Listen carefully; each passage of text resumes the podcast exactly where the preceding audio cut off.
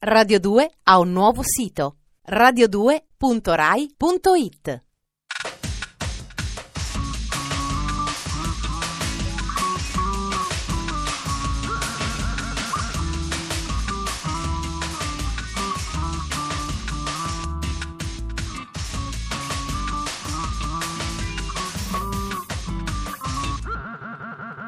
Dispenser.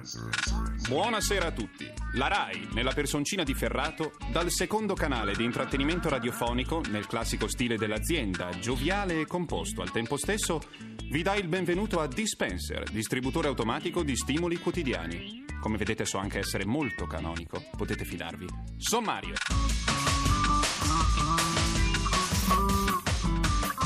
Le fontane pallide di Liverpool sono prosciugate 15 anni fa. Da Cleopatra a Madonna, come ti seduco con un graffio. Nel nord dell'Inghilterra batte un cuore nero, quello del Northern Soul. Se conoscete qualcuno che suona qualche strumento, conoscerete di sicuro anche il tormento della scelta del nome del gruppo. Le band di tutto il mondo si scervellano. Ogni nome sembra troppo complesso, semplice, banale, pretenzioso. Forse la tattica migliore è scegliere a caso qualcosa, fregarsene e suonare. Se ce l'hanno fatta, anche se solo per pochi anni, le fontane pallide, può farcela chiunque. Indipendentemente dal nome, uno potrebbe fare successo anche chiamandosi Popò, che in inglese si dice appunto Pooh.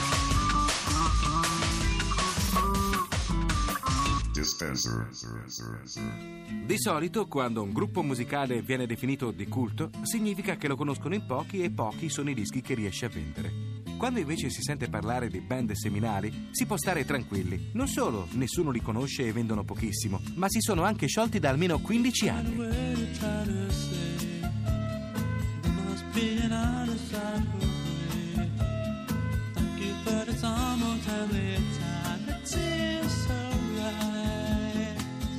Pale Fountains, letteralmente le fontane pallide, appartengono senza dubbio a questa seconda categoria. D'altra parte, con un nome del genere, dove pensavano di poter arrivare? Originari di Liverpool, capitanati da Michael Head, classica figura di genio e sregolatezza, i Pale Fountains si formarono nel 1981 per sciogliersi definitivamente quattro anni dopo. Niente di strano. La musica che andava per la maggiore nei primi anni Ottanta era infarcita di elettronica o al limite si assisteva agli ultimi strascichi del punk. Insomma, la parola d'ordine era basta con le lagne del decennio precedente. Il pop vellutato dai Pale Fountains, quindi, che aveva un filo diretto col suono della scozzese Postcard Records, per la quale incidevano Azze Camera e Orange Juice, non riuscì a far presa sul grande pubblico. Com'era possibile, infatti, conciliare timide musiche e testi incentrati sulla quotidianità con l'estetica del no future?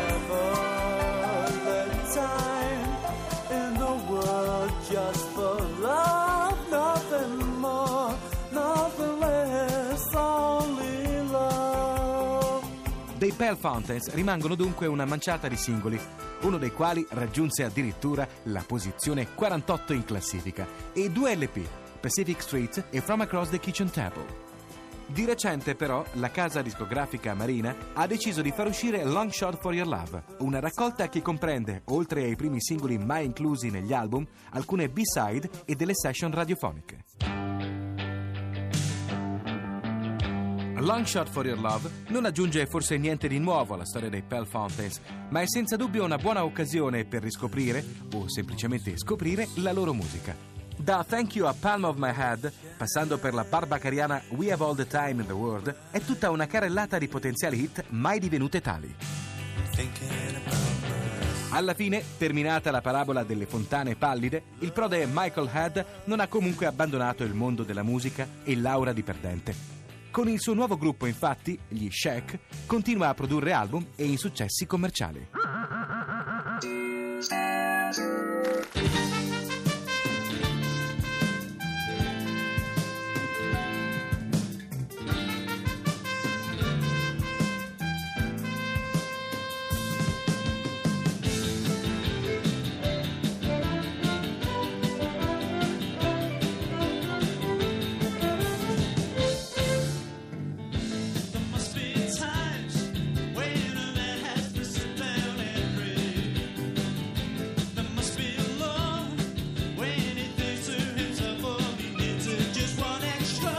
Dispenser. Più o meno tutti gli animali terrestri o con rapporti con il terreno sono muniti di artigli o unghie di qualche tipo. Queste robuste appendici si sono sviluppate in millenni di evoluzione come strumenti indispensabili per fare presa sul suolo e sugli oggetti. Essendo soggette a usura, crescono continuamente. Oggi, nella civiltà moderna, sono quasi inutili. Nonostante questo, continueranno a esistere e crescere sulle nostre mani ancora per centinaia di migliaia di anni. Si sa, l'evoluzione è lenta. In effetti l'ho presa un po' larga, scusatemi. Tutto questo solo per dire che io detesto le ragazze con le unghie lunghe. Dispenser. Inutile cercare di batterla perché quella vecchia volpe di Madonna in fatto di mode non ne sbaglia mai una. Nella sua prima uscita mondana, dopo la nascita di Rocco, si è presentata al fianco dello splendido Guy Ritchie, sfoderando lunghissime unghie posticce rosa Barbie impreziosite da un'applicazione di brillantini. Le unghie lunghe, simbolo di massima seduzione, hanno affascinato le donne sin dagli albori della civiltà. Cleopatra, che come seduttrice non aveva certo rivali, era solita indossare lunghissimi artigli d'oro fissati da un anello alla base del dito. Cesarino, Antoniuccio, grattatina? Altri tempi, altre regine. A Hollywood, negli anni 50, le dive del cinema si applicavano unghie vere comprate da donne dei ceti più poveri. Che schifo! Questo metodo, a dir la verità poco igienico, ebbe vita breve a causa della fragilità dell'unghia naturale. Fu così che un odontotecnico americano, fiutando l'affare, utilizzò le stesse resine delle protesi dentarie inventando il metodo tuttora in uso per la modellazione di unghie. Ai giorni nostri una ricostruzione completa può costare intorno alle 150.000 lire la prima volta e poi circa 50.000 lire per il ritocco necessario ogni 20 giorni. Onesto! Una volta che le mani sono sistemate, ci si può sbizzarrire con le decorazioni, dalla più semplice French manicure all'applicazione di anellini da piercing e brillanti, fino a complicati disegni eseguiti all'aerografo. Le maggiori case cosmetiche ad ogni stagione lanciano sul mercato centinaia di prodotti per unghie come Max Factor, che ha ideato Nail Mosaic, uno smalto che asciugando forma delle crepe ad effetto marmorizzato. La nail art mania, finora appannaggio di dive black come la compianta velocista Florence Griffith Joyner o la rapper Lil Kim, sta veramente contagiando tutto il mondo. Basti pensare che a Londra esistono i nail bar, dove nella pausa del pranzo le donne in carriera si fanno dare una giustatina alle mani. E gli uomini non si sentiranno esclusi? Niente paura. Il detentore del primato delle unghie più lunghe del mondo è Sridhar Chillal, un signore indiano che ha raggiunto con la sola mano sinistra la ragguardevole lunghezza totale di 6 metri e 15 centimetri. E ora le sue unghie sono pure in vendita su internet. Ma come farà a infilarsi le dita nel naso?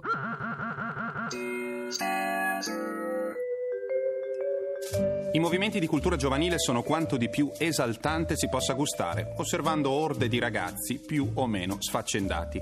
I mod sono quelli di quadrofinia, con il parca o l'eschimo, che girano in vespa o lambretta e adorano gli Who. Li ho ridotti a uno stereotipo culturale nel giro di una frase, scusatemi, è la tecnica Bruno Vespa, si usa per fare prima. Comunque, una delle cose migliori dei mod e affini è il Northern Soul, il soul del nord, prodotto a Detroit, nord, e ballato nel nord dell'Inghilterra. Il tutto in storiche nottate a tema organizzati da locali di culto tra gli anni 70 e i primi 80. Tainted Love di Mark Almond o Don't Leave Me This Way dei Communards sono cover di grandi successi di Northern Soul. Noi sentiamo un altro di questi pezzi trascinanti, cantati da perfetti sconosciuti e ballati da sconosciuti ancora più perfetti nello stile. L'imprescindibile Mary Love, 1965, una vera delizia. You turn my bitter into sweet. Dispenser. You turned my bitter into sweet. Boy, you turned my bitter into sweet.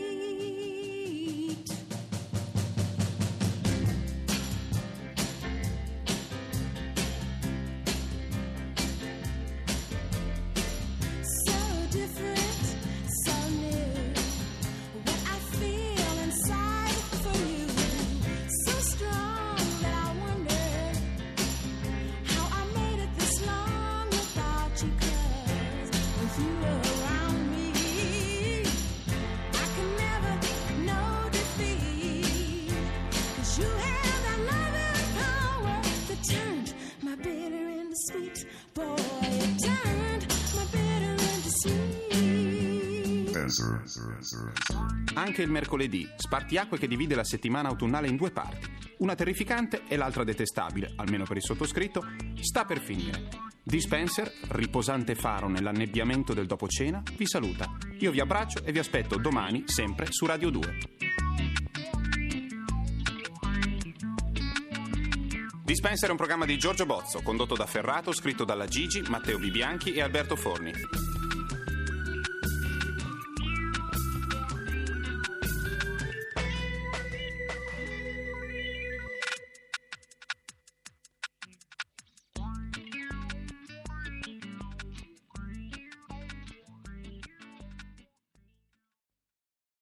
Radio 2 ha un nuovo sito radio2.rai.it